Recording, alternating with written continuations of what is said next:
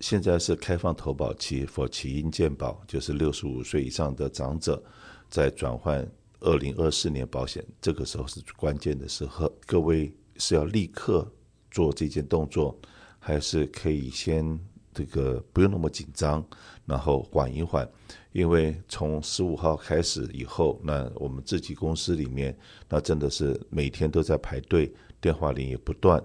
那现在呢，我有跟我们的这个 marketing department 还有我们 senior 部门的这些负责人讨论过，实际上面呢，可能对各位来讲最方便的方式，那而且是可以让大家可以听到别人的问题可能是什么，也就是我们会在开一连串的这个对我们现有的华信保险的客户，你的2024年的保单可能有些什么新的变化，我们会做 room meeting。 那就比方来讲，你现在是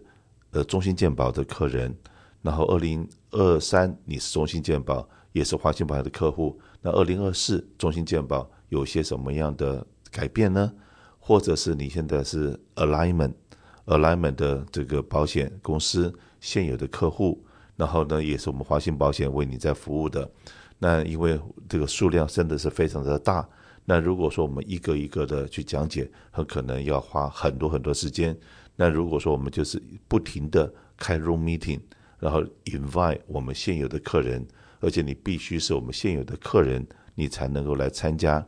为什么我会这样子讲？因为呢这个东西在我们的管理的单位有很多的规矩有规定，你是我们现有的客户现有的客人现有的 plan， 这样子的话对我们的这个讲解的部分 OK， 我们是不需要去跟这个联邦政府那边去登记的，因为一切就是要说你来找我，我们是面对面的在讲话，虽然是在 room 里面，可是我们一定 confirm 这些都是我们现有的客人，3个5个10个这样子，我们每一次的这样子沟通，每一次的讲解，那其他的人可能发问你也可以听得到，这样子的话节省了大家的时间，而且很多时候你可能想都没想到的问题别人想到了，你可以从那地方得到接近。那所以我们华信保险会有非常多的不同的方式，或是这样子，那个你只要听到我们跟你联络，我们会不管是发 email 给你 text message 给你，或打电话给你跟你约时间，然后来参加我们这样子的 seminar 的话，那请各位把握时间。那当然如果你现在还不是我们华信保险为您服务，而且你的这个经纪人可能在过去的表现并没有让你很满意的情况之下的话，你也可以让我们主动的跟我们联络，然后呢我们跟你约好时间，或者是你真的到我们办公室里面来，我们一对一的面对面的来解决你的问题。那每一个人的选择都不一样，所以说当你的选择不一样需要不一样的时候，看看我们的经验，我们可以告诉你往哪里走是最适合的。所以我将把时间交给我们的这个起因健保专家 Winnie， 让他来继续跟大家讲解。各位听众大家好，我是 Winnie， 我是 Elly。 前几天 CMS 终于公布了2024年关于红蓝卡这一系列重要的变动。2024年红蓝卡有哪些重要的变化？那首先呢，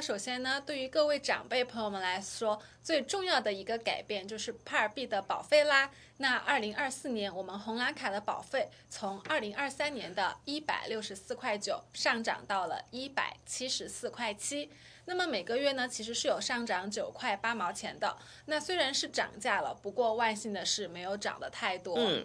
2024年帕尔 B 保费的基础收入现提高了，个人103000。那么大家也知道，帕尔 B 的保费是根据2年前你的报税收入来决定的。那比如2024年就是看你2022年的报税收入咯。那报税收入越高，那么帕尔 B 支付的保费也就越高。2023年的规定是，只要个人2年前的收入不超过97000，那如果夫妻联合报税不超过19.4万，那只要在这个收入内，就只需要付基本保费164.9的月保费。那在即将来临的2024年，政府规定，只要2年前的报税收入，个人报税不超过103000，夫妻联合报税不超过20.6万，那么就只需要支付基础的帕尔 B 保费，也就是174.7块每个月。所以其实这也是一个好消息，对收入的要求提高了，就有更多的长者朋友就只需要付基本的跑比的保费咯。对，是的，那我觉得这个是个非常好的消息。那其次呢，就是2024年帕币的 deductible 自付额上升到了240块。是的，那我觉得这个对各位长辈朋友来说真的是一个好消息。那还有一个上升呢，就是我们帕币部分的 deductible 也就是自付额了，从2023年226块一年上涨到了2024年240块一年。那么这个调整呢，只是对于有 Original Medicare 也就是只有传统联邦红蓝卡的长辈朋友，或者说是加入了 Supplement Plan G 的朋友有关。那也就是说，一年大家只要付够240块的自付额之后呢，政府和您的补足保险计划就开始介入，帮助您支付之后的医疗费用了。那么对于参加 Medicare Advantage 的长辈朋友来说，就无需担心这个自付额的部分，因为 Medicare Advantage 是没有自付额的。对于2020年工作点数不够，趴位保费倒是没有太多的变化。那如果是0到29点，那2024年就要付505块了，那2023年的话是506，那只少了1块钱。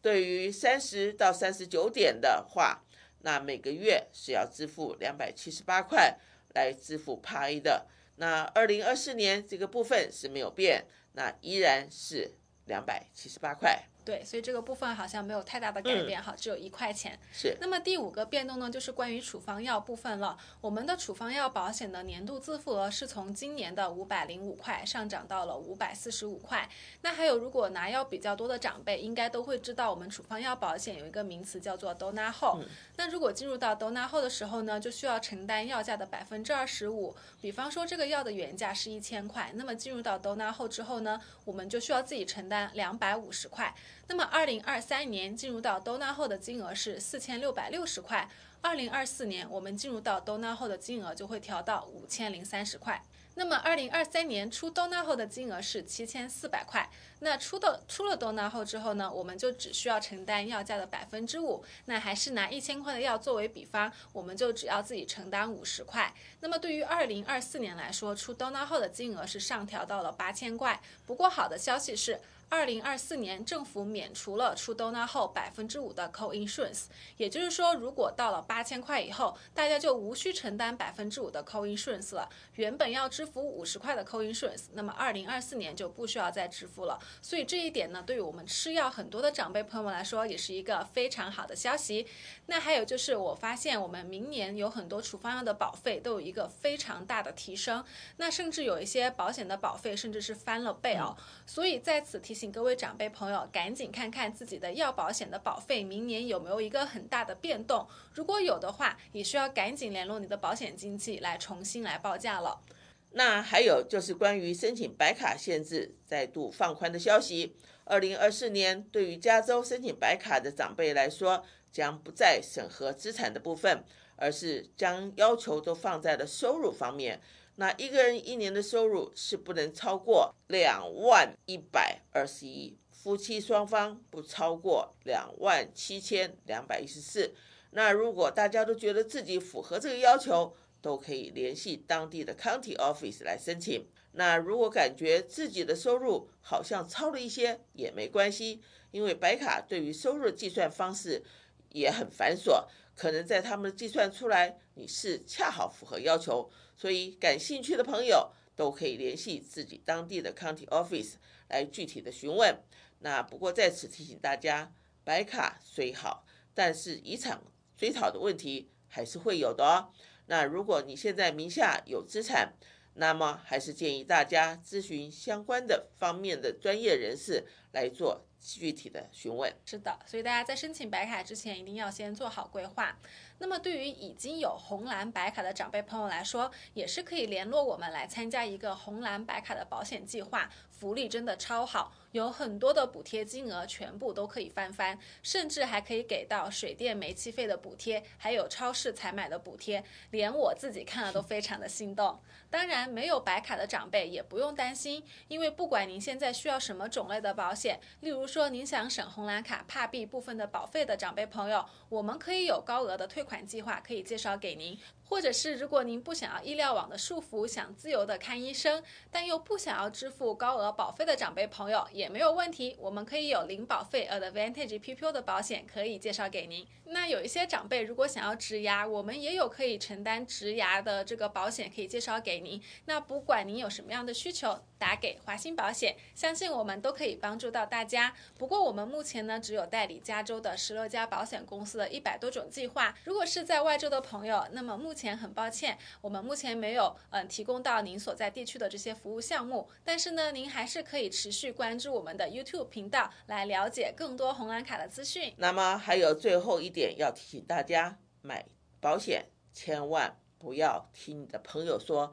那还是要听我们专业哦，像你我就是。希望大家可以记住2024年的这个重要变动，也请大家抓住这个转换期的机会，赶紧联络我们吧。我们的热线电话是626-363-0999。以下为免责声明，我们并不提供您所在的地区可选择的所有计划。目前我们代理16家保险公司，在您所在的地区提供118种保险计划。请上网联络 medicare.gov 或者拨打电话800 Medicare 或您当地的州健康保险计划来获取您所有选项的相关咨询。